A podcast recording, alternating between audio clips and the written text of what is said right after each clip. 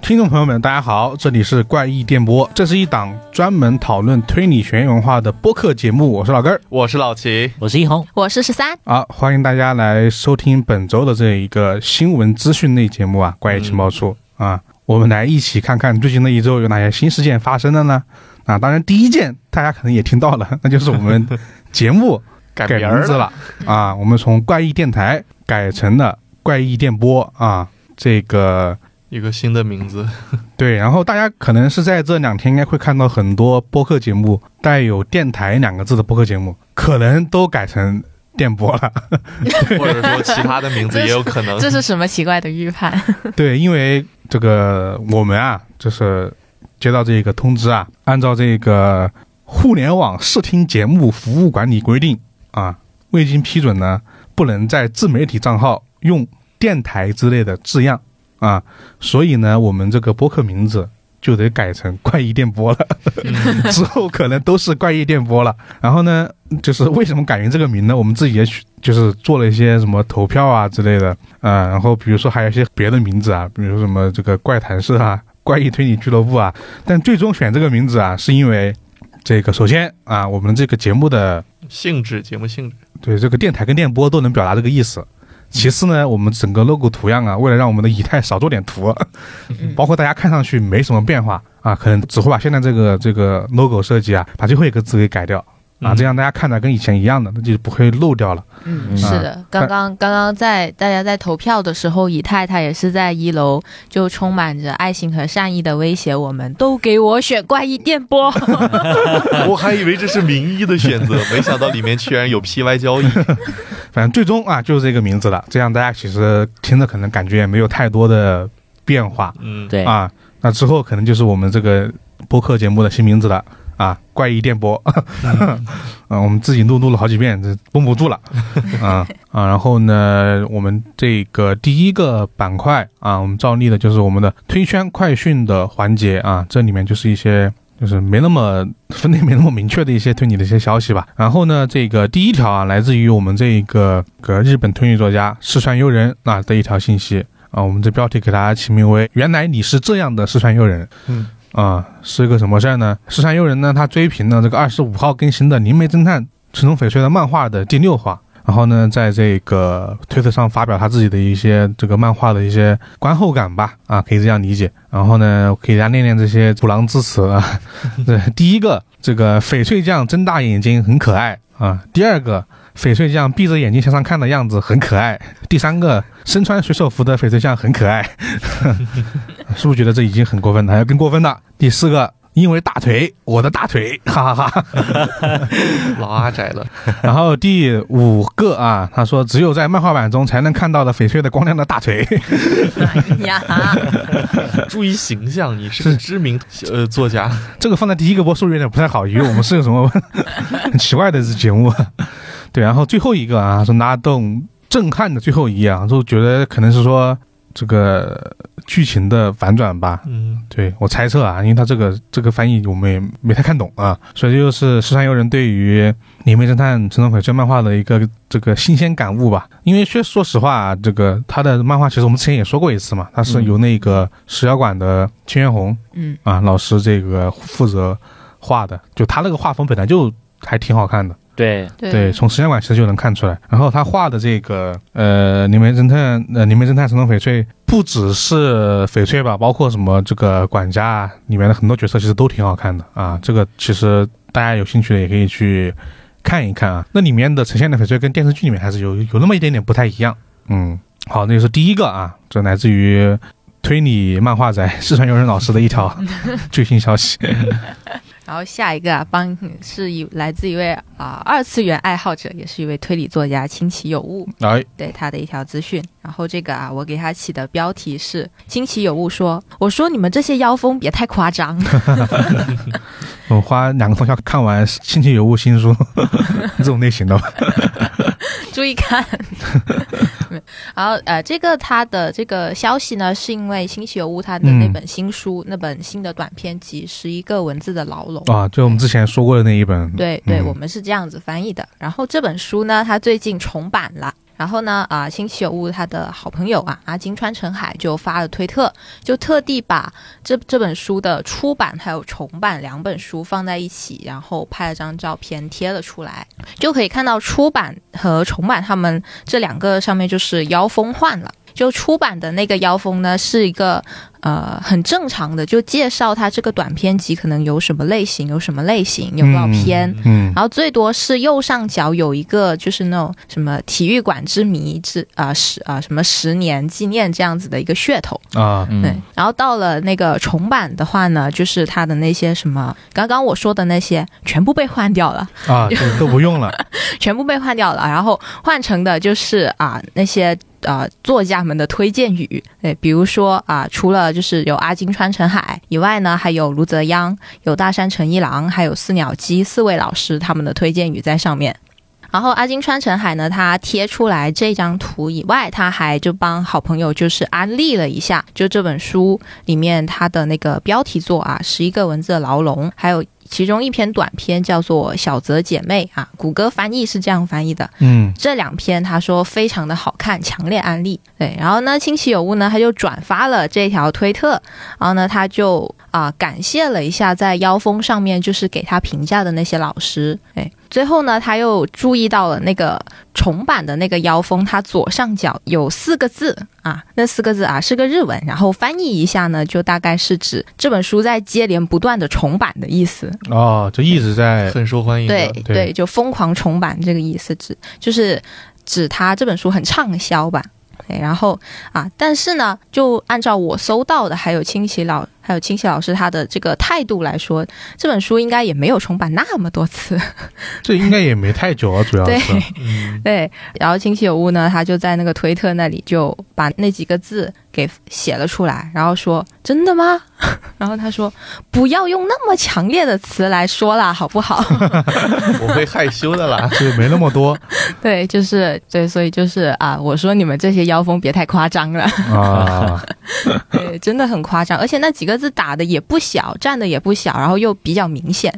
这个是这个事儿让我想起我们之前介绍去年吧，就说那个小岛秀夫书单的时候，嗯不就说到日本人选就是哦，对这，种持续宣传嘛？嗯，说我们上次说的时候，小岛秀夫说出版封面就来找我，小岛秀夫请你推荐，只要卖到十万册，马上就把我换掉。然后就把销量放上去想。想有就这是样的吗？对，其实感觉这这其实是同一种这个这个方宣式传宣传方式导致的这么一个今天这个这个事件嘛，对，所以他们一定会去用最新的、最最好用的噱头嗯去推销这本书，对但这个就需要出版社、书店和书店店员的三方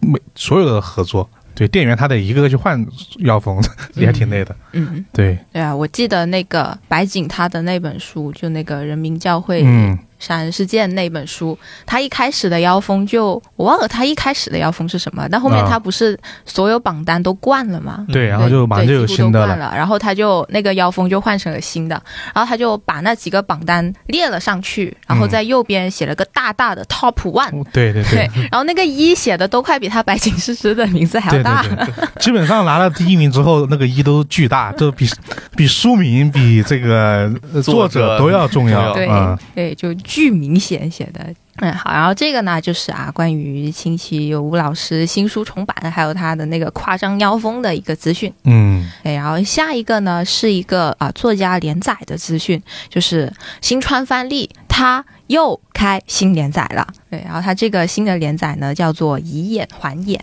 啊，这是讲的一个什么故事呢？对，他这个故事呢是一开始是讲的有一个少年，有一个少年叫做少年 A，他当年呢因为杀人啊进了少管所。啊，少年犯是吧？对，然后呢，在那个少管所里面呢，和另外五个啊也是犯了重罪的少年，然后在少管所里面啊、接受改造。嗯，然后他们六个人呢，本来就应该是啊、改造完，然后就回归社会嘛，然后就嗯本来就再也不会见面了。然而呢，这六个人里面有两个人就被卷进了某起杀人案，一个就是当年的少年 A，但是他从当年的杀人犯变成了一个受害者。另外一个呢，就是这起杀人案犯罪者的一个合作者，相当于是一个合谋。哦，嗯，啊、然后啊、这个少年 A 呢，他呃，这个杀人案呢，是因为啊、少年 A 当年他犯的那起谋杀案，被那起谋杀案的受害者的亲属在那个少年 A 从少管所出来之后，嗯发现了他，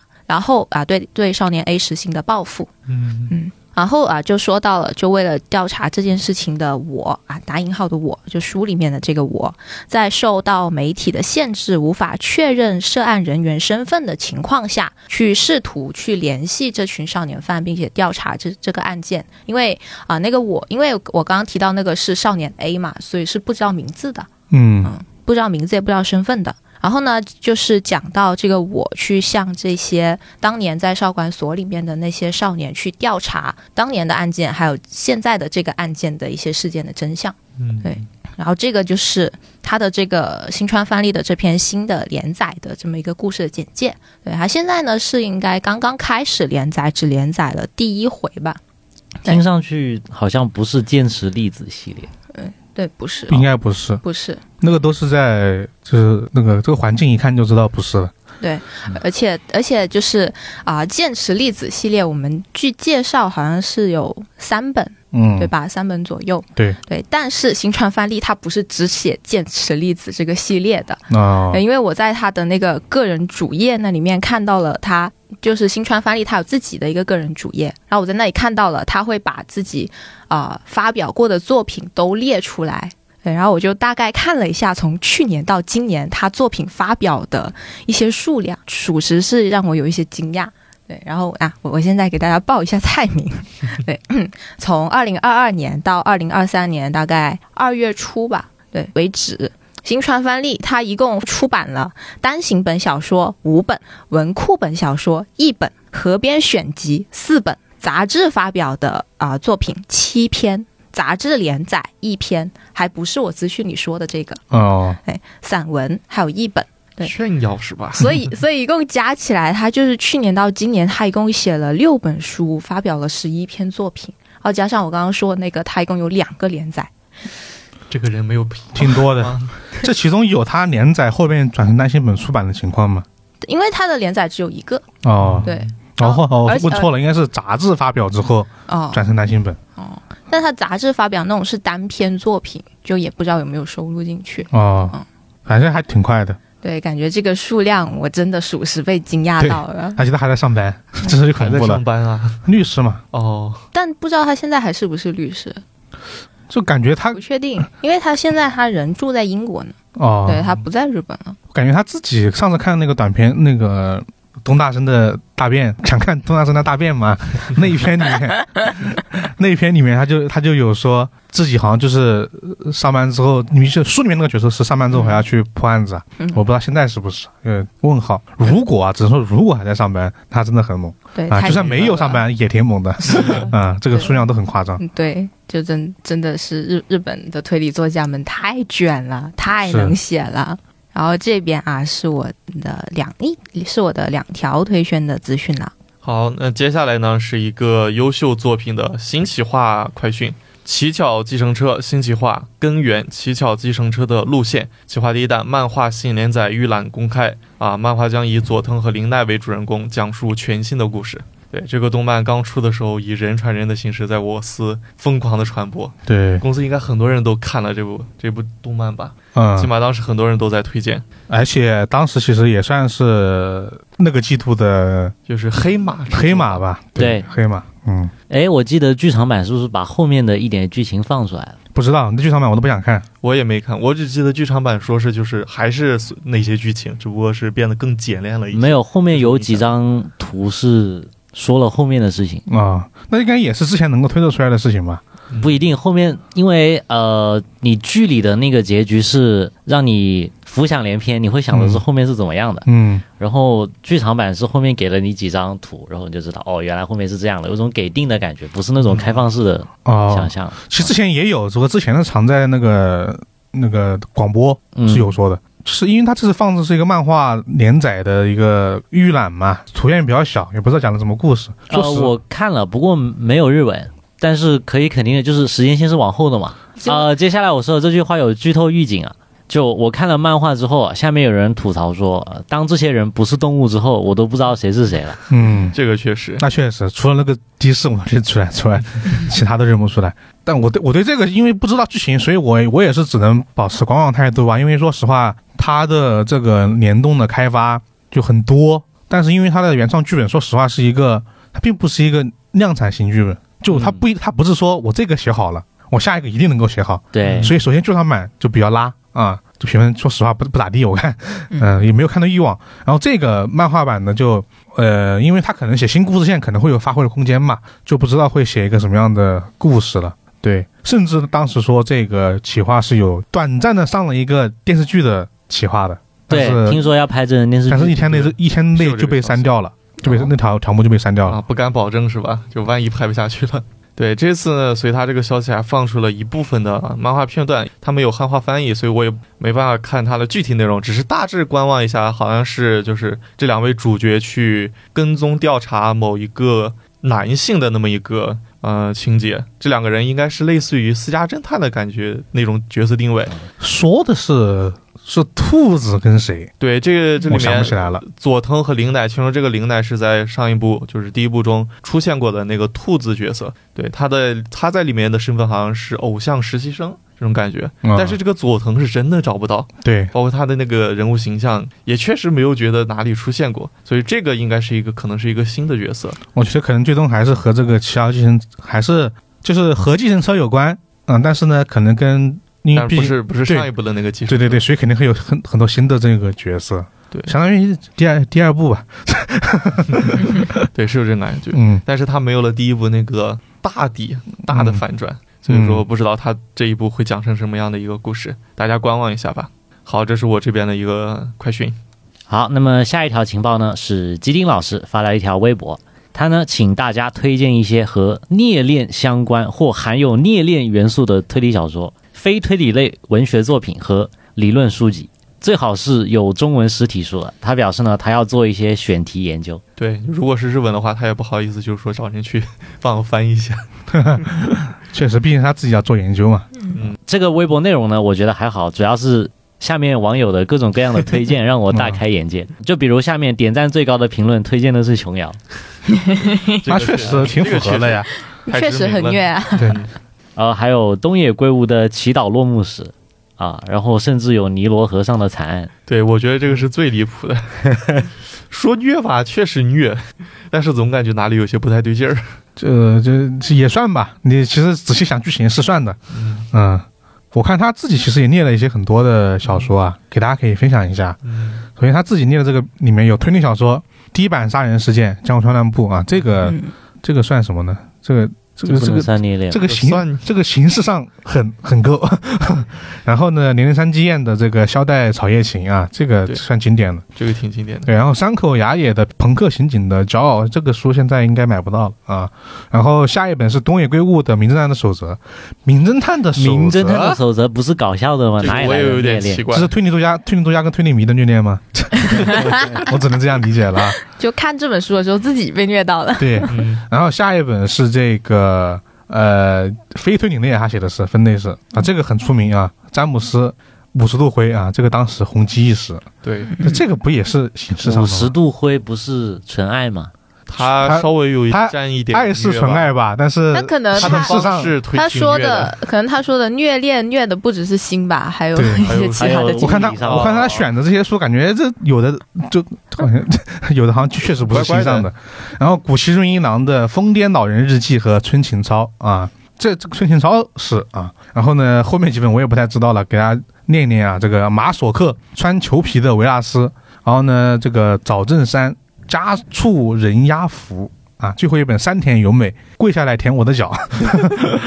我总觉得暴露了什么东西？基金老师对这个虐恋的理解是不是感觉跟我们不太一样有啊那。么区别？这究啊竟是哪里虐？对，然后最后一个理论类啊，这个算比较知名的，这李银河老师的《虐恋亚文化》啊，这是个理论类的书籍。这我好奇他到底是要就是做什么类型的研究？我感觉是是为他的新书取材之类的。别人说了做选题研究对啊，啊、他有可能就是要出一篇关于这种的评论，也是有可能的吧？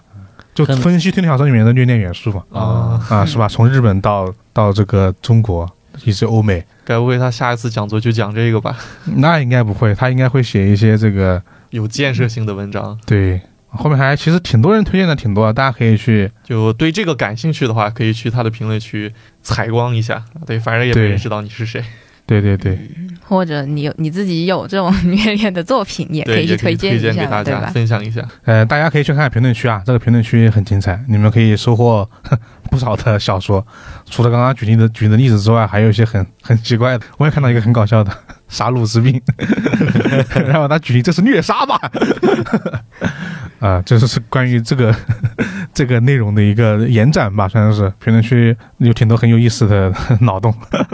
好，那接下来呢，到我们这个书籍环节的这么一个资讯了。然后这一次书籍环节呢，首先啊，我们上次其实也提到了一个关于午夜文库二零二三年的出版计划嘛，然后终于在周末的这么一个他们这个直播活动之后，终于有了正式的一个名单了啊，这是他官方的一个出版计划。然后这个计划里面呢说说的是，如果各方面的出版因素顺利的话，七点出完啊。然后我们看看这本这个书单里面到底有哪些作品啊。其实有的书我看了一下，呃，我们其实之前已经提到过几提过次了了啊、而且不止一次啊。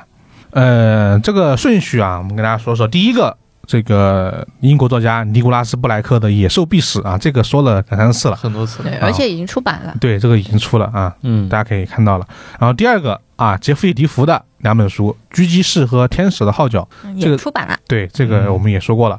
然后呢，第这个四本是这个我们的这个国产推理作家啊林小宁的《奇迹降临之前》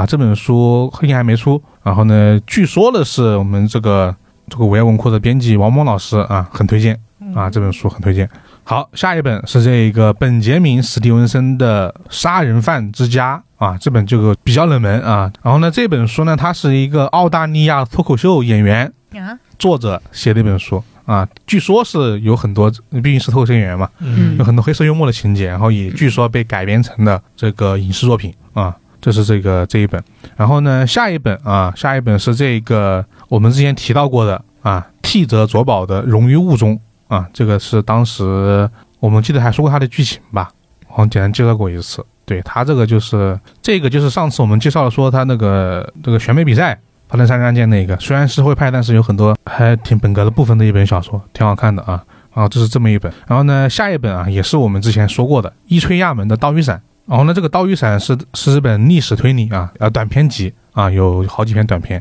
这个也是这个呃知名作品了。然后下一本伊井贵玉的《肖像画》啊，这个也是之前给大家简单提到过的，就是一家子搞艺术的一堆姐姐们抄妹妹的这个作品，然后然后这个出事的这么一个事件，这个算是伊井贵玉的首次简体出版吧，嗯。下一个作家吧，不止一本书了，这这嗯很多本了。这个泰斯·格里森啊、这书总共有四本，四本，对，第一本叫《学徒》啊，第二本叫《替身》，第三本叫《消失》，第四本是我知道一个秘密啊。这个泰斯是他们的算是重点推荐的。你看一下出了这么多作品，好，下一本依然是我们这个杰弗里·迪福啊，《游戏中毒》，听着不像他写的作品，是一个可能是其他的系列。对对，我其实挺好奇为什么会单独放在这儿，嗯放在后面。因为他这个我们这个说这个表是按出版时间来的，应该哦，啊哦，不是按，所以说我们这个名字，你看有的在前，有的在后。你看，比如说我们刚刚说的这个前几本书其实都出过的嗯啊嗯，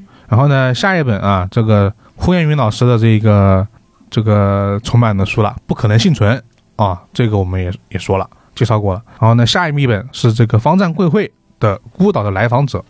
这本书是他们之前出过那个《时空旅行者的沙漏》的这个后续的这么一个作品，龙泉家族系列啊，设定系推理。哦，对好这像这比本较书符合我的口味。这本书的设定，简单来说有点像《夏日重现》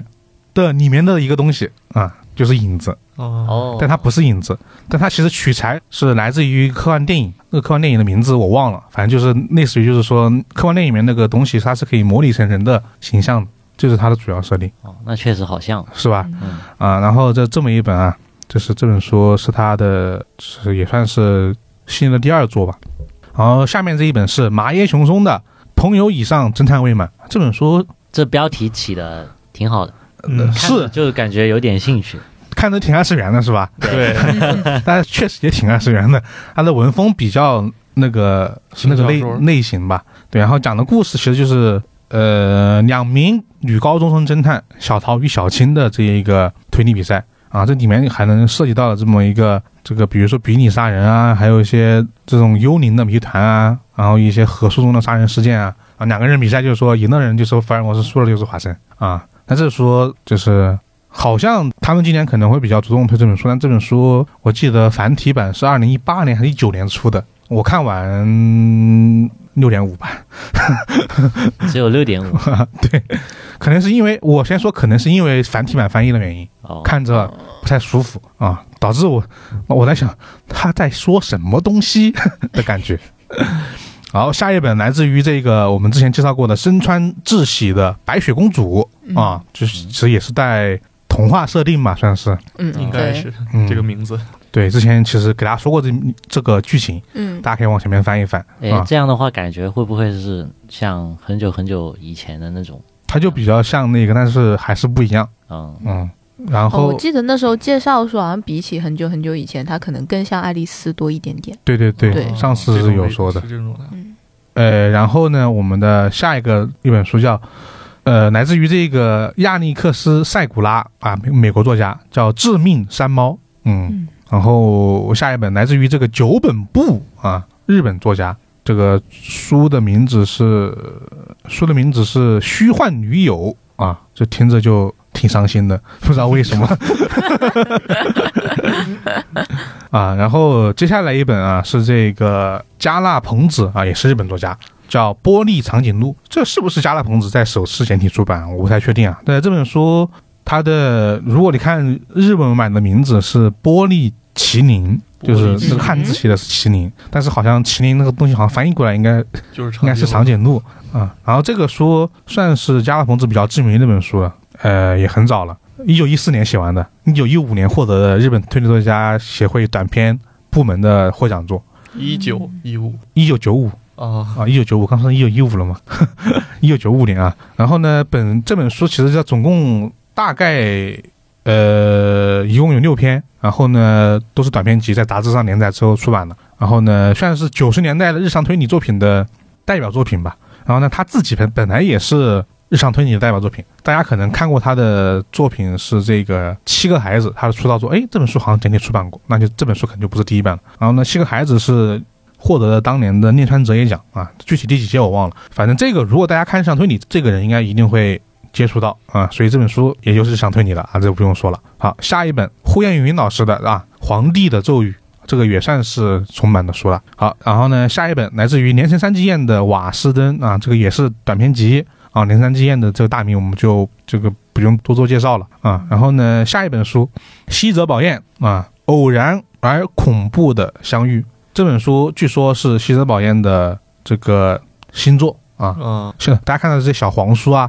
都是他很早之前的作品了啊，这个算是很新的一个作品。对，然后这是这么一本，下一本啊是来自于国内的一个作家叫故国神游啊，这本书的名字叫《九色鹿点本身冒号敦煌传说解密书》。哦，解谜书，书对，也这是个解解密密书书，而且这个题材也很明显了啊，嗯敦煌传说。嗯，这是都明面都写在作品上了啊，这个大家感兴趣的可以关注一下。然后呢，下一本依然是方丈贵会《名侦探的天美死亡》哦，他啊们要在今年把两本都出了。 对，然后这一本是系列第三作啊。这本书的设定是，他他都是写这个玩意儿的，他都是写设定系的。嗯，这本书的设定是一个 VR 推理游戏，然后呢，大家就是在第一座跟第二座的主人公都会去第三座里面去，然后呢去玩一个推理游戏啊，是 VR 相关的啊，也是设定加轨迹吧啊。啊，但是我建议大家不要先看第三本，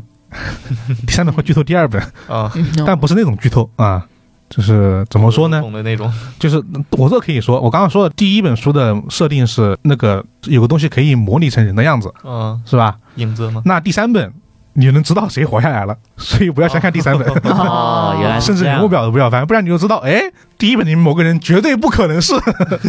因为他第三本都出现了嘛，啊，所以一定要先看第二本啊，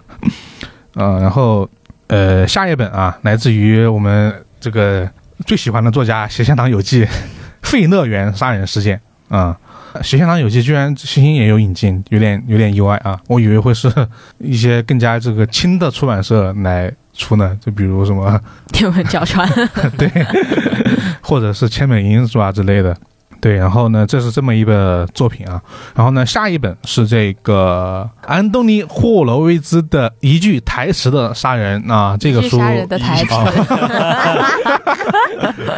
疯狂嘴瓢，感觉好像也没什么，主要是说出来感觉没什么问题 啊。来自于这个安东尼·霍洛维兹的一句杀人的台词啊，这个就是我们之前也是反复说过说到过的这一个系列作吧。然后这个系列的第四本呢，啊，它的这个质量很稳定啊，这个就就不用说了。嗯，然后下一本啊，来自于纳奥米·奥尔德曼等啊，这个《马普尔小姐探险记》，这个其实我记得我们之前说过一次，同他人是作品吧对应该是嗯它是十二个作家写的《马普尔小姐》的同人作品。哦，那本哦书，啊那这个应该是每个作家一个短篇，对，应该就是，毕竟十二个人嘛，看大家谁模仿的最像，看谁只是学到了行，哎，有人学到了神啊、这个算是以另外一种形式能看到马普尔小姐的新作的诞生吧。对，这么一本作品，然后呃下一本来自于这个日本作家美轮和英的《贪婪之羊》啊，这个是一本怪谈的短篇连作集啊。然后我们看了一下这个人，他又是一个人的马甲啊，这个人大家很熟悉，他叫乙一。他为什么？为什么喜欢起这么多马甲呀？主要是你说他如果起了，大家不知道也就算了，但他一起好像大家都知道是他了，就就很没意义。又不是那种说，实际上他刚开始好像是这样的，就是起了之后先起一个马甲，然后写写之后很牛逼，他说这个人也是我，这种是很强很很很强的影像作用的。哦，对，嗯但他现在就是名牌了，属于是，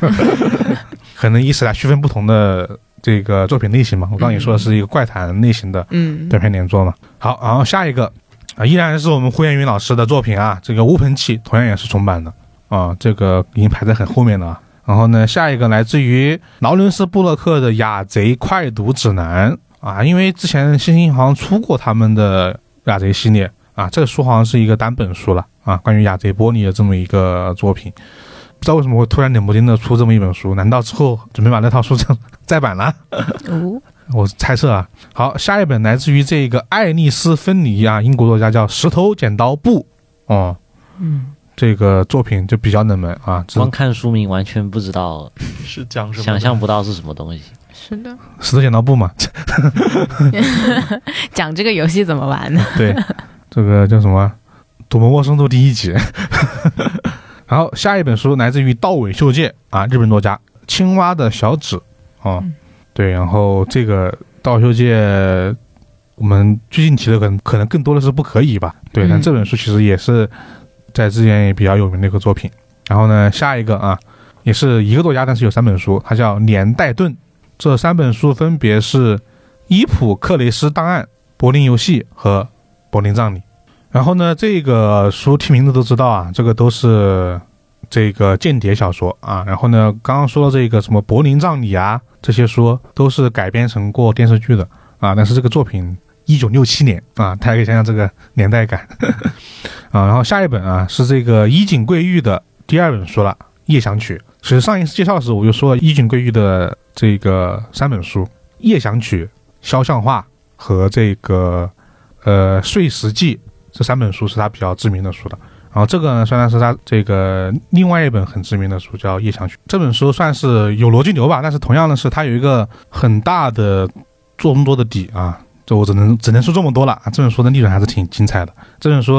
我觉得能出版，就是我我也跟之前也说过了，是一个大家就是还挺好的一件事儿啊。然后呢，下一本韩国作家啊，嗯，伊高恩叫《夜行者》啊，虽然名字很像，但是跟那个还是不太一样的啊。这个是韩国作家的一个社会派的作品啊，就是大家知道韩国韩国作家确实比较倾向于写这个类型的嗯，作品吧。是然后下一本啊，来自于这个我们国内作家了杜秀莎老师的《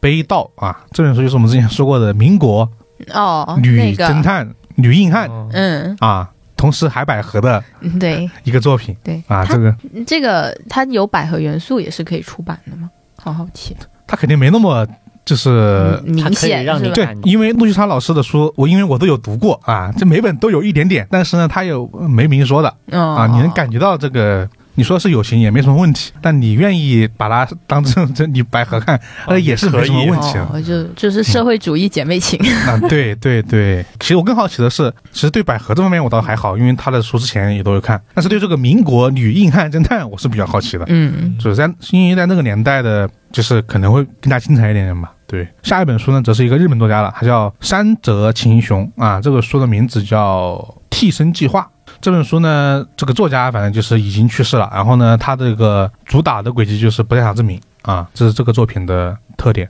然后下一本啊，又来到我们胡彦云老师了，《凶宅》啊，怎么办？这一年得出五六本啊，这真的出得完吗？很好奇你拿了啊。 呀。对啊，我现在已经飙到快四十本了吧？对，是有四十本的。嗯对，这是饼先画着啊。反正越往后面呢，大家就自己想了啊。这越往后面就是越快到今年的结束，越不一定能出。出啊版明年继续呗。然后呢，下一本书啊，我们这个推理大师的《西村金太郎七个证人》啊，嗯这个极其之经典。这个我是觉得，在我看来是推理小说必看小说之一。虽然它年代很早，但是它真的很强啊。然后呢，强到什么地步呢？这个著名港剧《刑事侦缉档案》抄了这个案子啊，基本上是复刻啊， 就是改了一些人名吧。然后最呃最后，然后呢，下一本是这个英国作家艾利·雷诺兹的《破冰游戏》啊，这个书据说是一本真正的滑雪推理， 就是和滑雪相关的一本书啊。对，然后呢，接下来几本好像都是一些这个精装的再版书了。啊，首先第一本书是一本香太郎的《羽生结假期》，这是这一本。然后呢，第二本啊，这个第二个不能叫一本，嗯第二套阿加莎克里斯蒂的《阿加莎精装大全集》，哦， 这个大家就是想收藏的，就是可以考虑可以就是很爽了。嗯这种书就是得收一套是最舒服的。然后呢，第三本约瑟芬铁一的《时间的女儿》精装版，这书也是很多年没有出版过了。这本书是历史推理啊，历史推理的著名之作，就是讲述了这个英国这个某个皇子在高塔死亡的事故。然后呢，这冰果的第一个短片就是致敬了这个作品。嗯就大家看动画的，看动画的冰果会有一个英文的标题嗯啊，那个英文标题的名字就是来自于对于《时间的女儿》的致敬，它改成了《时间的舅舅》吧，嗯啊，哦是这样的，对。然后呢，下一本啊，美国作家约翰·迪尔森·卡尔的《山口棺材》的精装版，这个精装还能再精装吗？因为它我感觉我们藏书校里面是有一本《山口棺材》吧，哦，对，对，那个是属属于是重新出过一次的，这还有一个经上的精装本。 好，那这个又是这么多本书了，我们统计一下，总共有二十二本欧美的，也不能叫本吧，可能涉及到作家。对然后呢，六本中国的，十八种日本的啊，中国六本中国的里面，胡彦云 老师占绝呃对大头，对，占了绝对大头，确实。然后呢，最后还有一个漫画啊，我们之前一直说过的《石角馆事件》的漫画版的二三四五啊，好像可以自行出掉。一次出完了吧？对，因为这是这个一吧，出完之后感觉就嘎住了，对 放在一年那之后都没有新书， 就嘎在那儿了。然后后面因为日版的确实也出完了，所以可能这次我们会把这个二三四五一起出掉啊，这是在计划里面的。当然也说了，如果说这个出版计划没有受到其他因素的影响的话，可以今年出完，但只加了也加了前置条件，所以呢，大家就可以至少啊。知道的是，就算今年不出，明年也会出，至少是还是大家可以期待一下的。对，嗯反正嗯起码这些书都捏在他们手上了，对对肯定对会迟早出的会，出对的，对对，只是时间问题而已。听说嗯漫画后面会跟原著有一些地方不一样，改了一点小点吧，嗯，嗯改了个小点。其实第一季你看都改了嘛，就不说嘛后面了，性别都改了，后面肯定也会 改。后面其实我觉得算是完善了一些作品当时的一些，小缺憾。嗯，对，比如说凶手体力很好之类的， 这个涉及到剧透我就不多说了。好，我们接下来下一个，嗯。好了，好，下一个呢是新浪阅读这边的一两条出版资讯，嗯是《知念实习人》他的奇幻推理《巡回犬里奥的奇妙物语》，还有这本书的姐妹篇《黑猫小夜曲》，两本书都已经出版。啊，我为什么说是奇幻推理呢？啊从书名也看得出来，这是金毛巡回犬为主角和黑猫为主角的故事。 哎，然后当然啊，当然他们不是单纯的猫猫狗狗，他们都是被死神附身的两只小动物。好，不简单，嗯，这一个一个是百变小樱的， 一个是食指，一个是雪兔，是吧？什么玩意儿？ 因为这两个故事就是他们的风格其实是类似的，因为他们都是死神嘛，然后他们来到这个人间呢，其实是因为啊他们在。呃，他们在他们死神界，他们打工可能啊 KPI 没有达标，所以呢就被死神界打下来，打到了人间，然后哦，执行任务的。对，然后他们的任务呢，就都是为了啊、给那些啊、将死之人，就标记了将死之人啊、然后帮他们完成他们的遗愿，好让他们可以安心上路的这样子的任务。感觉日系的死神故事基本上都是对温馨小故事了 对，啊，除了夜神月那个之外， 啊，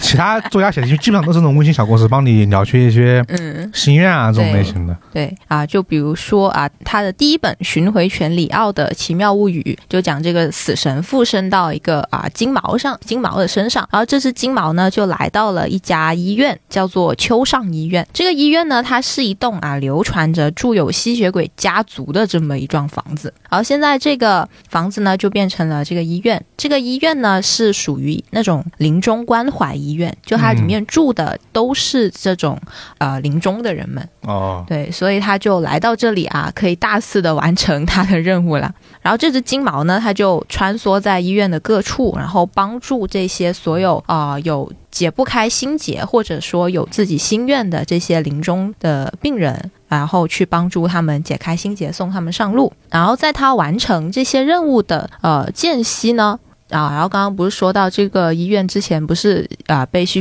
是吸血鬼家族的房子吗？嗯，对，然后这个啊吸血鬼家族这么一个传说的事件呢，突然间啊就浮出了水面。然后这个家族他们发生的事情，好像也跟住在这个医院里面的这些人们有着那种千丝万缕的联系。哦，对，所以这一本，所以这本书呢，它是属于那种啊，它金毛里奥，它是既在既是每一个短片在解决不同的呃呃人们的心结的这么一个故事，然后中间还有一个主线，可以把这些故事都串联起来。对的，的这样子的一本书，感觉是金毛视角的纪念守护人。 我只说他是董畅销的，对对。然后我看到他的那个有看过这本书的读者留下来的书评呢，就有一句话，我觉得还蛮有意思的，就是说我看这本书，我看头几个故事的时候，我以为是短篇小说，结果看完我才发现这是一本长篇小说。哦，所以他应该就是连坐的，会连起来。嗯嗯，嗯， 是的。然后这个呢是《巡回犬里奥的奇妙物语》的故事，对。然后下面呢是《黑猫小夜曲》的故事，对。其实也都是啊、死神来啊、人间完成任务嘛。但是这只黑猫呢，它遇到的事情有点不一样。嗯，哎，这只黑猫呢，它身为一只猫，它肯定和金毛这种狗不太一样的，所以对它一呃怎么说，它一只呃行之隐单的猫，一来到这个世界，它就受到了各种啊、欺负。对，它是对，就比如说它刚一来，它就被乌鸦被乌鸦追着啄，啄的 满街跑。没有牌面，都是黑的，欺负谁呢？ 对啊，嗯，然后呢，就啊，但是呢，在被乌鸦追的路上，有一个神秘的声音，然后指引着他，然后跑到一个安全的地方脱了身，然后呢，他就，然后他就跟那个神秘的声音相遇了。这个神秘的声音呢，是要求这个黑猫帮他完成一件事情，就帮他找到一个肉体，可以让他附身到那个肉体上面。 嗯最后，这个黑猫呢，它就找到一个啊、长睡不醒的少女，这个少女呢叫做白木马史。然后这个声音啊，这个声音呢，它是一啊、一抹灵魂，而这个灵魂呢，它就附身到这个白木马史的身上。然后啊，这个少女她就醒了过来嘛，然后这个少女就成为了这个黑猫的饲主，然后啊，一人一猫，然后去完成啊他们在人间那里要完成的事情。对哎这本书，它的设定呢是这个样子的。然后呢，呃，这本书它它比起它啊、呃比起讲金毛的那本书呢，它可能会有更多比较古怪的事情发生。比如说，这只黑猫它会遇到一些啊、疑点重重的自杀事件啦，比如说它会在啊、桥上遇见啊、一个呃说是有二重生的人。对，嗯二重生就是啊、我可以看到一个和我完完全全一样的我，对对，不是那种双胞胎，就是我。嗯，然后还有那种啊啊那种受诅咒的刺青啦，这些都是他在这本书里面要解决的这些古怪事件。哎，然后呢，这只黑猫在解决这些事件的时候呢，它慢慢的发现，好像好像它跟着的那个少女。这个少女她才是他们这群死神最大的敌人，就是啊跟错了人间的老板的这么一个感觉。哦感觉这个姊妹篇跟第一本还差别还挺大的。嗯对，对，就是风格好像会有对一些不一样。对对对，然后啊、呃然后这两本书呢，就是呃，因为那个《巡回全里奥》是第一本，然后《黑猫小夜曲》是第二本。然后在《黑猫小夜曲》里面呢，也和也有和第一本的主角，就是那只金毛犬有一点联动。哦，对，因为那只黑猫和那只狗呢，他们死神的身份啊，本来就是呃两位很要好的朋友，哦对，所以在那只黑猫有时候完成任务的时候呢，那只金毛犬呢，偶尔也会跑出来客串一下，互动一下这样子。哦，第二本说到任务还没做完是 吧？死得太苦了。哎，死神也是很很惨的一个打工鬼， KPI 定太高了，别等到写到第五本书，他还在打工。嗯各种宠物都试一下呗。对对，就比如有什么马呀、什么鸟啊之类，乌鸦。对 蜥蜴、蜘蛛，哎，好，然后这个呢啊，就是我这边《执念实习人》的两本推理的出版资讯。好，那接下来是一本国产小说的推送，一个死后成名的画家又回来了。作者张涵嗣，出品方独克文化，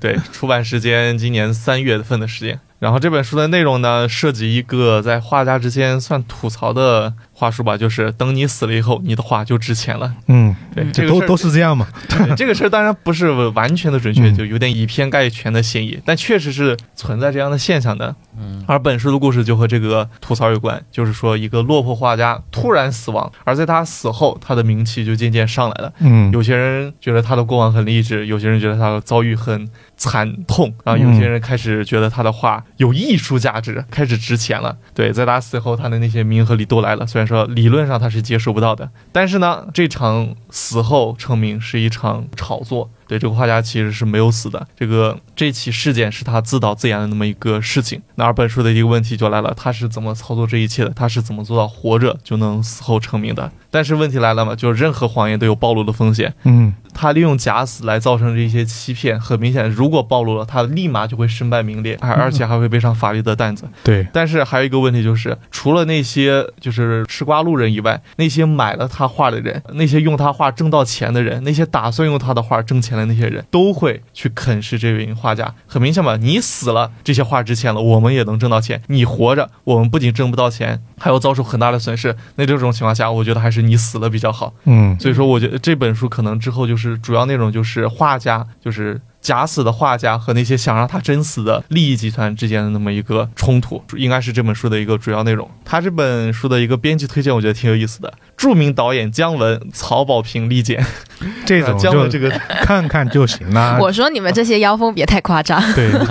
讲完都推荐多少本书了，我都数不清了。主要是姜文推荐，让我想起了他电影里面那句，就是有的时候死人比活人有用。这本书是真的死人比活人有用。确实，那还他那还挺挺合适的。对，而且他还提到了这本书包含了一场阴谋、两次死亡、惊现四次反转、戳破十一个谎言。有没有下联了？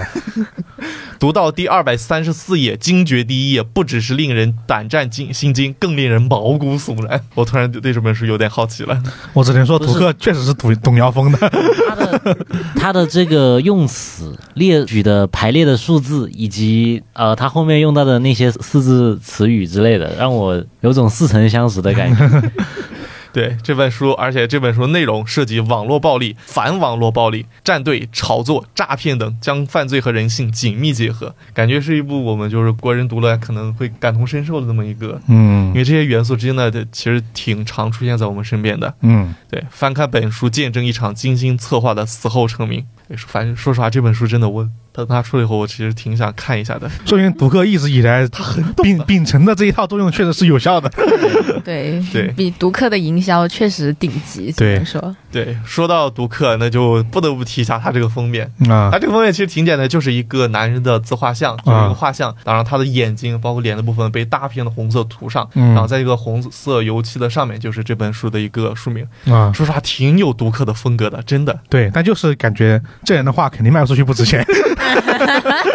对，而且这个作者其实是他写过，其实挺多的作品，像《昨日重现》《我们这个世界的羊》等等这些书，而且他的书大部分都是七分以上的一个水平，都算是挺不错的。但是他的那些书的封面都是很正常的那种封面，唯独这本画家的这本书放在那里，就真的是鹤立鸡群，你不得不感叹读客真的是厉害，他的封面总是那么独树一帜。他肯定不考虑你作家是不是统一，他只要考虑读客统一就 OK 了，是不是？对，所以呢，这本书我觉得是可以期待一下。毕竟按照这本这个作者以前的水平，这本书应该也会有七分以上的一个打分吧。嗯所以我觉得可以期待一下。好，这是我这儿的这本书。啊，那么下一本呢是詹姆斯·卡罗尔的小说《失控》再版啊，出品方呢是新华先锋。啊，这是一本什么书呢？这本书的内容简介呢，一看就很有意思。啊，哪里有意思像这种西方的这种小说，就我念一遍简介，你们就觉得很适合拍成电影。啊？一名歹徒闯入好莱坞名流云集的餐厅，嗯在场的纪录片导演被迫以手机拍摄实况上传网络，媒体随即陷入疯狂。歹徒呢，一边折磨人质，一边欣赏各路新闻报道。他用游戏的方式筛选下一个受害人，竟然意外的扭转了舆论风向，绑匪竟然成了媒体英雄，然后引发了观众争相下注，下一个死的会是谁？啊有关讨论乎性人啊对关乎人命的新闻报道成了荒唐的娱乐节目，看着身旁的人陆续被一枪毙命，幸存者该如何说服歹徒下一个死的不该是我？这确实能看出这本书的写作的年代应该是一几年的书，就那个时间点，很大家都在创作和网络网络直播相关的一些，就是这个悬疑的推理的故事吧，嗯对，像韩国的是吧，然后日本的就都有。对他这个确实挺适合拍成电影的简介里还将它称呼为年度实景秀小说。啊，嗯嗯，我是不知道这是个怎么实景秀法，但我觉得应该是你读起来会有那种很强的画面感。嗯，嗯，我之前看到这个消息，它有一个补充说明，说是这本书的再版封面可与读客一较高下。嗯啊，看到这条，我就想点去看一下，我想看一下谁的封面能比能和读客一较高下。其实就我看点进去看了一下，这个封面其实还好啊，其是实一个这还呃挺正常的。对，像是一个手机的一个你们确定？说实话，我觉得就是它，首先一个我是觉得它挺好看的，就是还可以；其次就是感觉和读客还是那种风格不太一样。确实风格不太一样，但是作用是一样的呀。这个方面，说实话，但是它就是“失控”两个字就摆在那里，就很明显、很显眼嘛，对吧？而且它是用了一个手机的界面，它手机上面的格子写写那个作者和译者的名字，我觉得挺有创意的。嗯，你们说完这话，我不得不怀疑你们了啊。这个你说，你说他令人印象深刻，我是赞同的；你说他是有创意的，我是万万不能赞同的。你应该庆幸他们是文案组的，不是设计的。那好，这就是这么一本作品了吧？然后呢，今天其实主要大部分都在说韦文库的这这四十多本书啊，十五十本书吧，然后也有其他的几个几个作品。那好，那接下来到我们这个影视板块啊，好，接下来是今天的第一部电影啊，由陈正道监制啊，洪亮执导，贾静雯、白客领衔主演的悬疑犯罪电影《欢迎再次登陆》曝光先导预告。这部电影有一个很有趣的噱头，就是它是一个剧本杀电影，而且是目前来看就是两个演员的那么一个啊，当然不是不是真的只有两个演员，就是主要是两个主角，然后参与了那么一个剧本杀电影。说实话，剧本杀能两个人玩吗？我确实就有涉两及到了我 的这有两个人玩的剧本有杀两个人的剧本杀，甚至有一个人的剧本杀。因为我之前看那个剧本杀电影，都是十，都是很多个人在那里坐在一张桌子。严格来，说，剧本杀你只要存在扮演就能算嗯，啊，是不是多人其实没那么重要。嗯，毕竟没有人会给自己设限制而影响生意。对。这部电影呢，它的内容是在一个布满监控的一个密室里面，就是一个屠宰场的一个冰柜里面、冰库里面的那种环境。两位主角出现在房间里面，并且他们和外界唯一的沟通渠道就只有一一台正在视频通话的一个电脑。他们要在这种情况下来啊、呃参与那个剧本杀游戏，然后进行极一场极限逃生。说实话，到目前为止，我其实不太确定他们在里面是怎样去扮演一个进行一个剧本杀的一个环节。他们是需要根据就是指示，然后在视频直播前呈现出、呃去分析一些案件吗？这种情况，我其实我看到这个，我看到看了一下预告，感觉透露的信息量不是很多。对，是啊挺少是啊的，就感觉只是展示了一下环境以及怎么样一个场景以及演员是谁。主要形式吧，就告诉你形式是什么样子。对，主要是先给你一个预告，告诉你，哎，我今年要上映对了。，它毕竟是第一个预告，后面肯定还有的。对，如果假如等到它确定今年什么时候上映的话，可能会有一个更加详细一点的预告。嗯我觉得，就是我自己觉得它感觉挺像《世界奇妙物语》有一年的一个一一集的，那面那那里面是五个人还是四个人啊进行直播，在直播，然后每个人怼个摄像头，嗯然后发现有个人就是死了，然后他们可能还要合作啊之类的。那个故事就是还有一点点小反转嘛，但我不知道这，因为它是个电影啊，这九十分钟起步吧，这应该不止这两个人吧？应该后面可他能如果真的只有这两个人还很好看的话，那我只能说他很厉害。他离 剧本厉害，他对应该会有一些什么场外观众之类的声音出现吧？应该肯定会有其他角色，但是不知道比重怎么样。嗯可能直接露脸的就只有他这两位角主角。嗯，如果这样的话，我觉得挺厉害的，能演好的话，能觉得真的挺厉害的。两个人其实都演技派了，嗯都是无论是贾静雯还是白白客客，对，对，这个电影是不是拍挺久了？ 我总觉得只要白，是和白客有关的，可能就 是被我总觉得白客好多电影他都拍了之后他都没上，压得很很慢重那种感觉。嗯然后我本来以为是陈正道导的，发现是陈正道监制 的。嗯，嗯所以说，等这部电影上映的时候，可能还会去看一下哦作嗯，为评。然后，如果好的话，说不定还能出一期电台 呢。好，这是我今天这里的这部电影。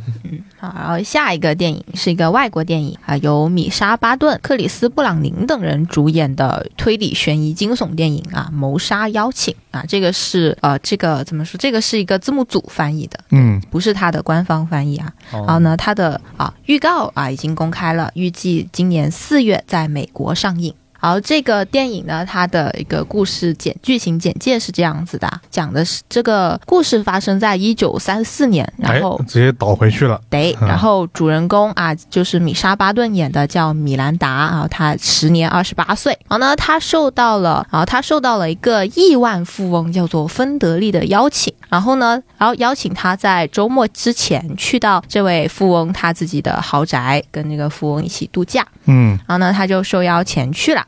然后他是坐船去的，这个富翁的豪宅在一座小岛上面。啊，那肯定的，这个富翁一去就不见了。我跟你说，呃这个，然后米兰达呢，他在这艘船上面遇到了另外五个人，也是受到这位富翁的邀请去到这个岛上的。然后他们在船上面就是互相打听啊、关于这位富翁的更多信息，但是发现啊，大家都不认识这位富翁，只是接到这个邀请函，大家就去了。嗯，无人生还呐、这是是挺像的，从故事听起来很有黄金时代的味道。 对嗯对，很经典。对，在他们去到这所豪宅的时候呢，啊，果不其然，这位富翁他就没出现过。对，然后他这位啊富翁没有出现啊，不止，然后中途呢还发生了一桩谋杀案。对。然后呢，这个我们的主人公米兰达呢，他在预告里面也介绍了，他说他自己可以看到一些啊、普通人啊、通常会错失掉的一些事情，就说他的观察力比较敏锐。所以呢，他们这一群人呢就开始对于这桩谋杀案，还有关于这个啊、失踪的富翁的这么一个调查。然后呢，又加上我看他的预告，他们是所有人都是英国口音，嗯，对，就英伦风格，又去小岛，又没有有，然后又开始了谋杀案，我就觉得扑面而来的黄金时代，说实话，我第一时间想到的是《利刃出鞘三》。他还是不一样的。嗯，他整个人的穿着打扮，毕竟是设定在一九三四年的这么一个故事嘛，你看真的真的很像《无人生还》，因为那个时期的对那个时期的重现的电影，确实《无人生还》是比较出名的。嗯然后整个模式啊，又是经典的这么一个包括原山庄嘛，嗯就是海岛嘛。是的然后说实话，挺像的，嗯就是确实，这从头像到尾，嗯，哦所以我对他还挺期待的。是对，为因为这种纯正古典风格的，比现在的这些反而会让人期待一 些。我也是， 对，我也是，就是尤其是当他们所有人那股子英国口音都冒出来的时候，我就呜、来了。对，是对那那个个味道了。 对，那个味道来了。然后我看到他们那个预告，就是他们官方在 YouTube 上面发那个预嗯告，然后下面的评论真的，一水都在说，我觉得这这个电影的预告片跟《利刃出鞘》好像 啊。我觉得你们是只看过《利刃出鞘》吗？ 确实，应该确实很多人只看过。主要只能是说 无无人预告，哦不对， 主要是无人生还的预告，应该没很很少有人看过吧？都是看了电影。没有，因为现在无人生还最新的一部是英国拍电视剧，最新的一个是电视剧，然后那个电视剧是英剧嘛，英剧它毕竟跟电影规格不一样，嗯，啊，辐射范围也没那么广。无人生还最新的还没电影呢，哦，对，没还没有最新的电影。然后那个这个肯定是布拉拉他也不拍无人生还，他拍另外一个东西去了，拍另外一个故事去了嘛，不是？对，然后这个啊，就是这个啊，关于一个有很浓的黄金时代风的这么个推理电影的消息，嗯，希望我们可以早点看到吧。嗯，对，那么下一条呢，嗯，是一部很经典的侦探电影啊，《大侦探福尔摩斯》。嗯嗯，他的系列导演盖里奇近期被问到了电影是否还会有第三部，啊，因为第二部已经是一一年的时候上映嗯了。哦，这么久了嘛，对这个导演回应呢说，是否有第三部呢，取决于小罗伯特·唐 尼。啊，不是取决于华纳嘛？没有，他他自己说，呃，他把这件事情已经全权甩给了唐尼了，呃，主动权呢都在唐尼手里，嗯剧本呢也是由唐尼负责，就啊唐尼那边只要弄好了，他说他随时可以回去帮忙。啊，这应该是帮忙吧，因为我记得华纳之前说拍三不是盖里奇导演当年是一一年第二部上映，华纳就宣布了要拍三，啊结果呢，到了一九年宣布要换导演啊，啊、把盖里奇换了，那导演其实也挺厉害的，不是一面混上去的导演，是，嗯，对，然后呢，他原本是暂定三啊，又推到了二零二零年上映。啊嗯之后呢，由于疫情的原因，这部啊电影就被无限搁置了，一直到现在。唐尼说：“先让我演演完钢铁侠，然后等我再老一点就可以直接演老年的福尔 摩斯了。主要是这个电影，说实话，呃、这个三我觉得依然可能还要再等几年，这猜测啊，因为首先华纳就就就那个现在以那个目前状华况纳的状况就不就太乐就不观。太不太乐观，我然反而后哎不希望他现在拍，现在拍不知道是能出来什么东西。而且是一个隔了这么多年的 IP 了，这十一年了呀，这不是说五六年我就拍了，而且就感说实话，虽然说他说这话还是挺高兴的，毕竟是这个福尔摩斯正确消息嘛演演员嘛，算是一个消息吧对。但不知道怎么听都觉得是你问我，我也不好正面回答，那嗯就甩一那下就，甩个锅吧。对我就说是我就负责给唐尼啦，怎么怎么怎么样。我印象中，这是影视里我印象中最能打的福尔摩斯。对，这个福尔摩斯整体的风格是有点不太一样的。他会将他的对演绎推理法运用到搏斗当中。对的对，还是一个挺不一样的福尔摩斯的。对，然后这一座的这个华生裘德洛嘛，嗯这，两个人的这个 CP 也是很多人比是比较喜欢的，也算是另外一对比较知名的这个这 CP 演员演员把那个味道演出来的吧。嗯，对，但是这里面就是因为我一直觉得裘裘德洛这个演员太好看了，就华生应该是 得稍微敦实一点 点，毕竟是打过仗回来的那那个感觉是吧？他们下面有网友评论啊，就是嗯说如果不快点拍的话，那个裘德洛的那个发际线要保 不住了。 啊，其实那个状态起的可能可能更像华生一些，不影响，反正可以戴假发嘛，啊，戴个帽子就行了嘛，对吧？戴个高领帽，反正也是经典搭配了。 对，对，其实我虽然是说到说到这一步，倒倒不是说这个，因为这一步我觉得好就好在它是还原是那个年代的福尔摩斯嘛。是的，对，然后呃，虽然这个神夏其实也拍过一个还原那个年代的啊，那个特别篇嘛。是新可恶的新娘嘛可？恶对那个片子，我觉得也还原挺好，但是那个故事太烂了，所以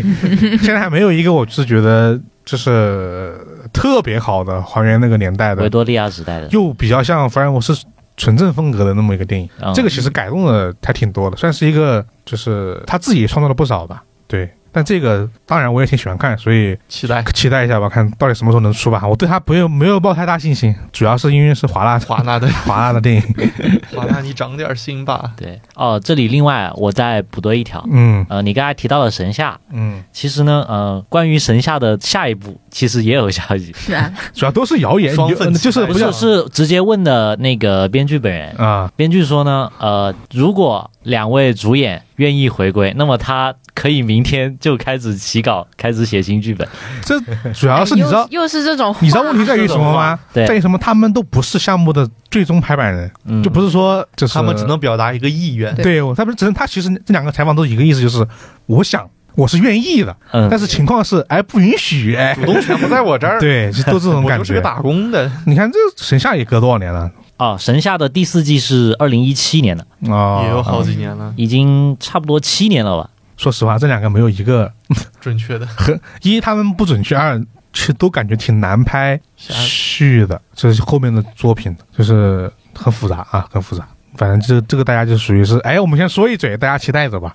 那嗯，大家期待 着吧。可能过几年我们会再说一次这个消息啊，快拍了，快拍了，这种真的没有到它的实际的很明确的说定嗯向那个逆向的消息都很远，都很远。对，除非有一天啊，导演拍了一个什么剧本的照片，嗯对对那我就信。那种就是就是顶真的啊。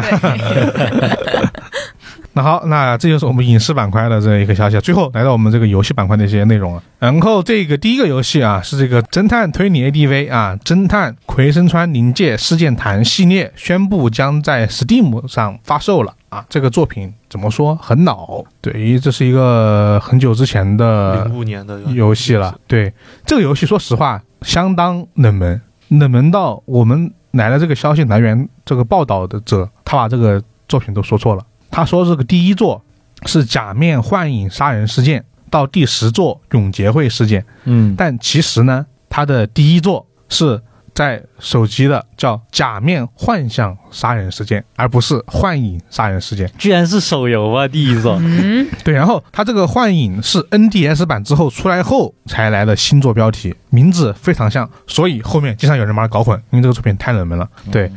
但是两者的故事完全不同。哎，但是这个假面幻影事件又移植回来手机了，所以你能够在它的图给的这些图里面，就是那个大的那个图里面，能能够同时看到假面幻想和假面幻影啊，再一次证明这个作品之冷门冷门极其的冷门对啊。然后呢，这个作品呢，就怎么说呢？它零五年在 NDS 上推出过，然后呢，这一次呢是通过此前登录过 NS 的这个 Gmo 的档案进行的移植，但是这个消息没有说一个很重要的消息，就是有没有中文。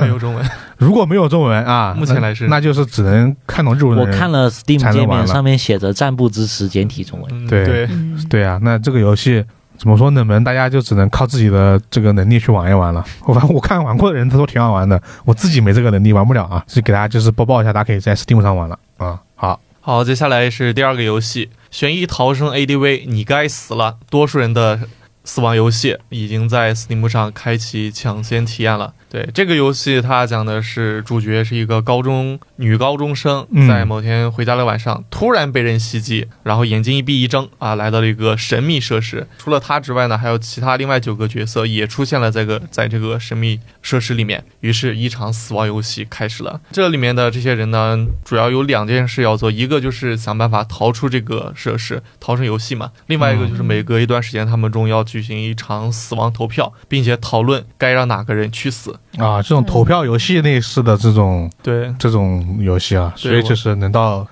能到谁死了是吧？对轮到你了，对，玩家也需要通过一些诱导话术来决定，是从理性角度出发，让对自己有利的人或就是拯救那些对自己有利的人，还是从感性出发拯救那些弱者。嗯，对，选择权在玩家手中，不同的选择会引起不同的呃结局。这个游戏我看了一下 Steam 的界面，首先一个很遗憾的就是它有日语，它有英文，没有中文。哦对，所以懂日语或者懂英文的人可以去尝试一下玩这个游戏。但是这个游戏就是评价特别好，它显示的是特别好评，而且它下面的评论也显示这些玩家对这个游戏非常的热爱，看到它回归也非常的期待。对，非都毫不吝啬给予这个游戏好评。并且里面还有透露消息，透露说这个作者是一个狠人，他一个人完成了一个绘制系统以及音乐的那么一个制作。对，哇独立游戏嘛，对，独立游戏，你你能这也看，太独立了，不是独立游戏就，独立游戏就是这样的，一个人要做完。哎对，啊，其实游戏的画面你能看到，就是确实是一个人做的，因 为画面不是那么的那么的精美 啊。对，对，它可能我觉得它大家好看还是因为它这个故事嗯比较好，它对，甚通至有过些界面的颜色让我想起了九 九那种奇怪的反颜色。射了是吧？对嗯，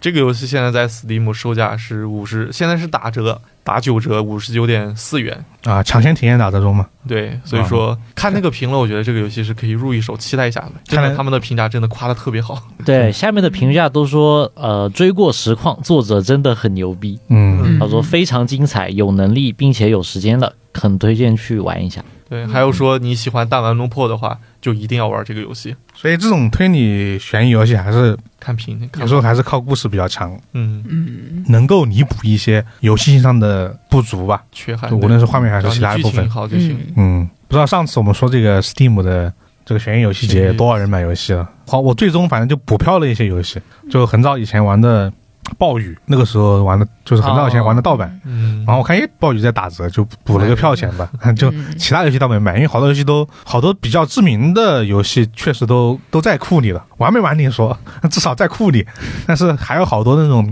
确实比较冷门的一些这种又没有中文又是一些欧美的游戏，确实没怎么买。但现在也结束了，跟大家说了也白说啊。好，那刚刚这就是我们最后一个游戏方面的资讯了啊。然后呢，今天的回访其实算是一个补充消息吧，因为我们录的时候，其实两部电影大家都能看到了啊。这一个电影是这个《毒舌大状》，也就是《毒舌律师》，嗯，嗯二月二十四号上映的。另外一个电影叫《正义回廊》啊，这也是关于这个法庭的法庭的一个这个推理悬疑的剧，但是两个可能都偏向这悬疑一点嘛，因为第一个算是《毒舌律师》，算是这个律师帮人洗心冤狱的一啊个嗯故事。嗯然后呢，这个《正义回廊》是有点一部分有点感觉会像《十二花呢，其实不太一样。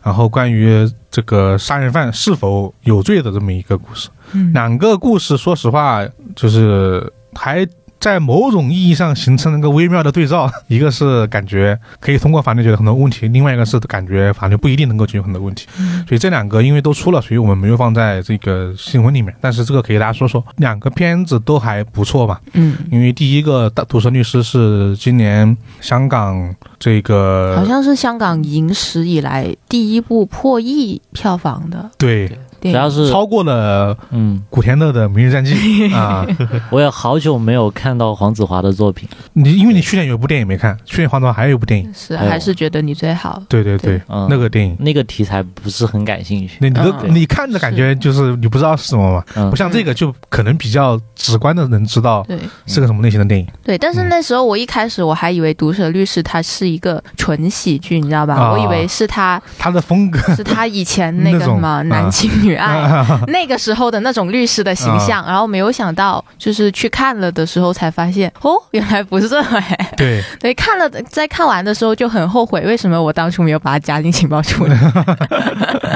那个主要当时好像正好是我们上期播完，中间它上映了，嗯然后又又到这一期，嗯对，中间夹在中间了，也就是这两个电影，这个两个算是一个简单的回访吧，大家感兴趣的可以去看看，两个其实口碑都还挺不错的。嗯，嗯，对，好，那以上就是我们今天这期节目的全部内容了啊！大家有什么想说的，欢迎在评论区留言告诉我们。当然了，大家也可以加入我们这个怪异电波的听友群啊，关注我们的公众号呃怪异常数局，在后台发送听友群啊，就有摆渡人来拉你入群了。啊，当然呢，现在大家也可以加入我们怪异常数局的这个嘟嘟社区，大家只需要在我们的各大的搜索引擎或者 APP 商店上搜索 DODO 啊，杜杜就能搜索到我们这个这个社区了。进入之后呢，输入五二八二零啊，大家记住了是五二八二零，嗯，就可以加入我们这个杜杜社区了。在其中呢，不仅能够看到最新的这个一手的这个推理资讯啊，还能参与很多和我们的小伙伴的一些联动的活动啊，无论是这个我们官方的一些活动，以及一些这个游戏啊、剧透的讨论啊，都可以。好了，以上就是本期节目的全部内容了。我是老根儿，我是老齐，我是一红，我是十三，大家下期再见，拜拜。拜拜拜止まない雨の中夜明けを好，欢迎大家来到我们的读评论环节啊！这一期来自我们上期情报处的一个评论啊，节目就是本格推理大奖候补名单出炉这么一期节目啊。我先念一个来自于我们这个喜马拉雅平台的这个听众朋友们的这个评论吧。第一个啊，它叫这个国乐松平千风斋啊，它上次它这个评论是关于我们上次说到这个小说里面找真实地点这么一个话题啊。那他说心理作业的心理就能比那个，他也研究过原型城市。他说 C 市是长春市，C 师大是长春师大，然后呢 J 大是吉林大学，S 市是视频市，哈哈，碰到一个熟悉的地名。 如果大家还记得，赵姐就是视频人，所以他也也算有研究吧。对，然后我看到也有人这个研究，就比如说另外一个听友叫说金色的闪光视野，他说之前看到张小花写的史上第一混乱的时候，突然出现了自己熟悉的地名，后来一查才知道，原来这个作者张小花老师也是包头人啊，这种都是去找到了。出处的，然后我再念一个，呢，来自于这个叫龙宇九十四啊， 他说我还是安安静静做个听众吧，都不翻我牌啊，这满足一下。 他以这种方式获得了我的注意。 好，我们来自来下一个听友吧。好，接下来是一条来自小宇宙的评论，嗯这个用户的 ID 叫做 CX 三三零，对他评价的是《周四推理俱乐部》那本书的一个消息。他说，俱乐部里面库珀斯切斯养老村有原型吗？他说第四章的开头总让他想去找一下，那个有吗？很好奇，我突然是有点想不起来了。感觉是有的。他那个他提那个那个情节我有印象，就是羊驼在那个养老村的门口哦很多，不止一只。对，说那当时他们几个人还吐槽了一下这个事儿。他对可能很喜欢这个动物吧。对，特别那他们那个罗恩的那个孙子，对这个就挺挺喜欢的。嗯，对，那这个你很可能去得去英国找到了，这个原对，型这太个难不找好了。说。对，好，我们下一 个。好，下一个是 B 站啊，关于藏书局这边的评论，这位啊朋友叫做白雾先生。然啊后他说的呢是，就是说了一下他看《龙泉家族》三部曲里面的这个一小点观后感吧。嗯对，他说啊，龙泉家族》这三部曲中，我最喜欢第三部献给名侦探的甜美死亡，啊里面的轨迹我很喜欢，很新颖，很有意思。不过我觉得缺点也有点明显，大概是核心轨迹透的有点早，后面的剧情和反转基本就是能直接猜中，感觉结尾没有拖住那个精彩的轨迹。不过总体来讲很好看，很推荐啊！重点来了，再吐槽一下，我在看孤岛的来访者的时候，真的有认真在思考一个问题，就是设定系要不要提前讲设定呢？在看超展开那段推理的时候，我以为自己又看了一本四元馆，差点当场把书关上。再次吐槽一下四月。啊只能说设定系它确实存在一个问题，就是设定到底在什么地方出完是让读者比较容易接受的。嗯，对，但是、呃我是觉得这两本书各有优点吧。其实我刚刚也也简单说了一下。嗯，对，主要还是点子，因为他其实这个这个作家有个特点就是他其实他身上的科幻属性还挺重的。他基本上选的一些题材都是科幻和推理相结合的，对他的设定还不像说其他的那个那个内容，这个大家可以可以想想吧。好，那下一个来自于我们这个上次的这个话题啊，上次我们的话题不是说双人游戏这么一个事儿嘛，嗯然后呢，大家在很多平台都就是踊跃留言啊。然后我看了一下喜马拉雅这边，基本上都是在回忆，就是过往啊，就比如说这个，就是说小时候跟朋友一起去玩游戏。然后呢，玩了很多游戏，后来这个读书了，然后呢也没有见面，一隔十五年怎么见不到这样的，包括说还有说和这个这个表哥啊一起玩游戏，但是可惜工作后他也不玩游戏了，往日不再见不到， 类似于这种比较多啊。但是我要念一个，这个是怎么说呢？大家听完之后，这个怎么说，会有一些这个心思起伏的评论啊。他叫这个欧哟哟义乌语啊。他说：“拖拖拉拉，他听完这期节目，然后呢，不知道能不能被看到。他说之前有一次在办公室玩新出的恐怖游戏，结果呢被喜欢的女生看到了，对方呢也很有兴趣，于是呢一起用一个晚上的时间通关了。啊，不，这本来是一个单人游戏，但是变成了双人游戏啊，可真有你的。然后呢，遗憾的是完全没有体验到游戏的恐怖，心思都跑到别的地方去了啊，可真有你的。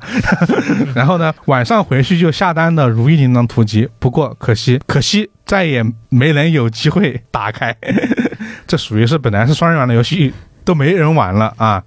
对，然后这个他说能在多年以后的这一期节目里面同时集齐恐怖游戏、迷宫系列，我上期我们也提到迷宫了嘛，嗯和双人游戏的话题，也算是奇妙的缘分吧。我想起来了，上次好像是也是哪个双人解谜游戏，下面有人评论了一下，这游戏的配置要求好 高，但是这个游戏的画面是个马赛克，啊但他说的配置要求高是因为就是人他还嘛要找多一个人，对我只能说，这位听友就是没想到给你碰到一次，这个给什么给表现完了，嗯， 这属于是我只能说这个这能成为一个金句啊！单人游戏变成了双人游戏，可太有意思了。 好下一个吧，然后下一个呢，就怪异藏书局 B 站这里还是这里啊。然后这位用户叫做九姨七苍梧，啊，好这他上次好像也念到他了。对，然后他第一句话就承接了老根刚刚念的那个评论，他说：“嗯寡王没有双人游戏的经历。”但是大学生必然经历过一个寝室的人打算玩同一款团队游戏，于是出现了 Steam 和医保用户无法互通、苹果电脑室友拉胯等一系列奇妙问题，最终导致一次又一次割了的经历。（括号玩周四推理俱乐部的剧本杀也是，总有莫名其妙的理由割了。）（括号回来）然后这条评论它有三个赞，就是说应该有三个人也回忆起了 他的往事。 反正我回忆起来了，因为我记得我大学室友也有一个用苹果电脑的，然后有时候玩游戏就他就嘎住，就是就是很不方便操作啊。接下来是一个小宇宙用户的评论，这个用户 ID 叫做卡卡下划线一二三六七。对他吐槽的是，他以前跟闺蜜玩《分手厨房》，因为啊第一次玩，并且没休息好，大脑比较欠费，严重拖后腿。是她闺蜜一边独挑大梁，一边安慰她玩这个游戏。嗯，然后她的男票在旁边一边打王者，一边一脸正经的冲着那个闺蜜说：“你平常不是这么对我 的，你平常不是这么对我的。” 妹子啊，咱们以后不处对象，处闺 蜜吧，我觉得闺蜜待遇好一点儿。那确实，因为有一种可能，男生也是这样想的。 我觉得这个算是很经典吧，毕竟他玩的也是个经典 的这个双人游戏，嗯，就甚至是多人游戏。多人游戏，对，分手厨 房，别别人都叫分手厨房了嘛，也是有原因的。嗯，啊，那么接下来这一条呢是网易云用户一只木口明双人游戏，虽然已经好久没有玩游戏了，但是还是停留在小学的时候。以前和同学信息技术课就等老师开网络，然后打开四三九九，在双人小游戏频道找游戏玩，像是死神 vs 火影啊之类的啊，我还以为是森林冰火人呢， 或者黄金矿工。啊。 对对对，然后我是觉得他这个话题倒是就是经典回忆吧，因为以前上计算机课，说实话，那都不是去上计算机课的，那都是去玩游戏的。确实，以前的计算机课，我现在回想起来还是觉得嗯莫名其妙的。嗯我们的第一节信息技术课是学怎么开机，啊，啊然后就没了。就没了。 开个机这需要学一节课这吗？对这怎么学啊？一这一这玩意儿一不整是应节该预课， 习都能预习的吗？一一整节课都在摁那个机箱开关哦，。还有别的，就是开机之后告诉你这是鼠标，这个东西能点进去浏览器啊，能用。就是基础知识告诉你是干什么用的，对这种类最型基本的东西。啊对。我记得我们的计算机课可能就上了，可能教了一节基础操作，然后 Word，然后 Excel，然后结束哦了。然后就开始，我都不知道在干嘛，反正天天好像不是在玩三国杀，就是在玩什么 那种网页在线小游戏。我听说现在有些小学上信息课都是教编程的，哇，这么确实，我觉得这样好，编程早学终归是有用的。嗯，啊，虽然就算你不做编程，编程也是有用的。那好，这就是我们上一期的话题啦。然后这一期我们留下来的话题是我们刚刚提到的这个关于这个妖风嘛，就很多不论是新雪物还是刚刚老徐自己都有妖风吸引了，所以这一次我就说一个话题，就是大家有什么印象深刻的妖风，最好还是那种吸引了你去买书的这个妖风。你说这本书，你说这个话题，我想到了一个，那我忘了那本书叫什么名啊字了，但我记得它的妖风。是不是那个罗琳从棺材里面爬了出来那个？他从坟墓里爬出来，对干倒了 J.K. 罗 琳。对对对，那个我印象深刻。然后我自己印象深刻，其实我刚刚也说了，就是关于当时应该是读客出的吗，还是什么？就是有一套书叫《巨人的陨落》，不知道大家知不知道？就当年挺火的一本书，三本吧。然后呢，当时他们的都影响语就是，全球读者只用了三个通宵就读完了这本小说。它是这个系列啊，它有的是用了一个通宵，有的用了三个通宵。当时我觉得这个用的真好，这一下说明这个书好看。 但是后来我就拿总拿来这个来吐槽它，所以这是我这边这个关于这个话题的一个一个我的记忆吧，啊，包括刚刚那个从坟墓里面爬了出来， 这是我最近 很印象很深刻的一个妖风了。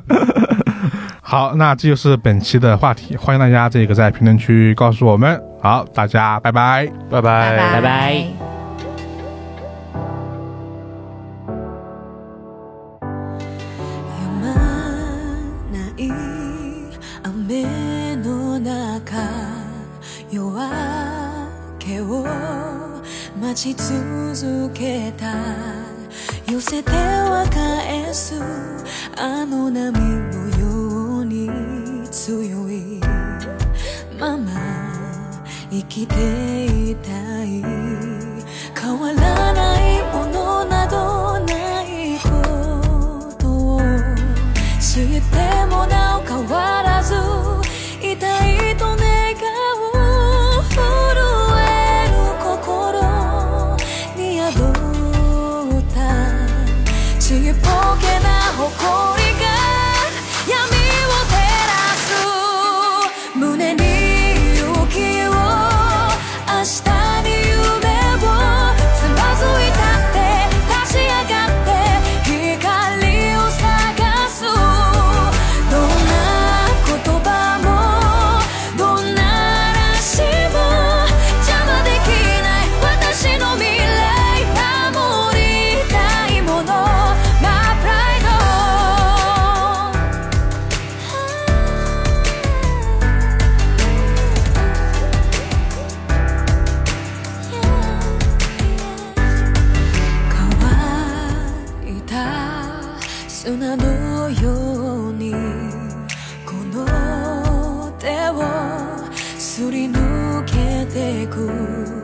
つかめないもの手放す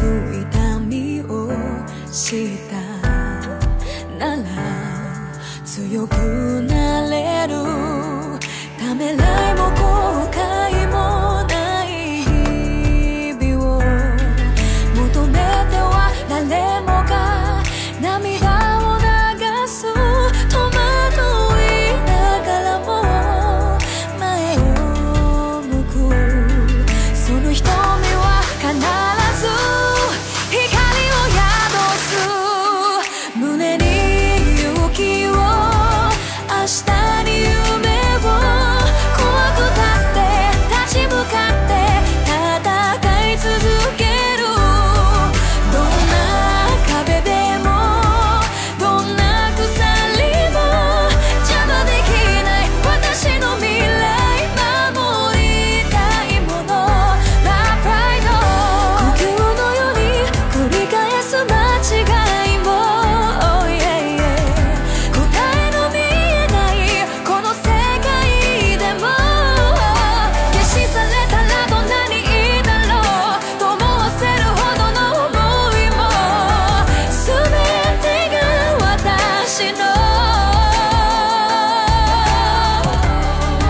力になる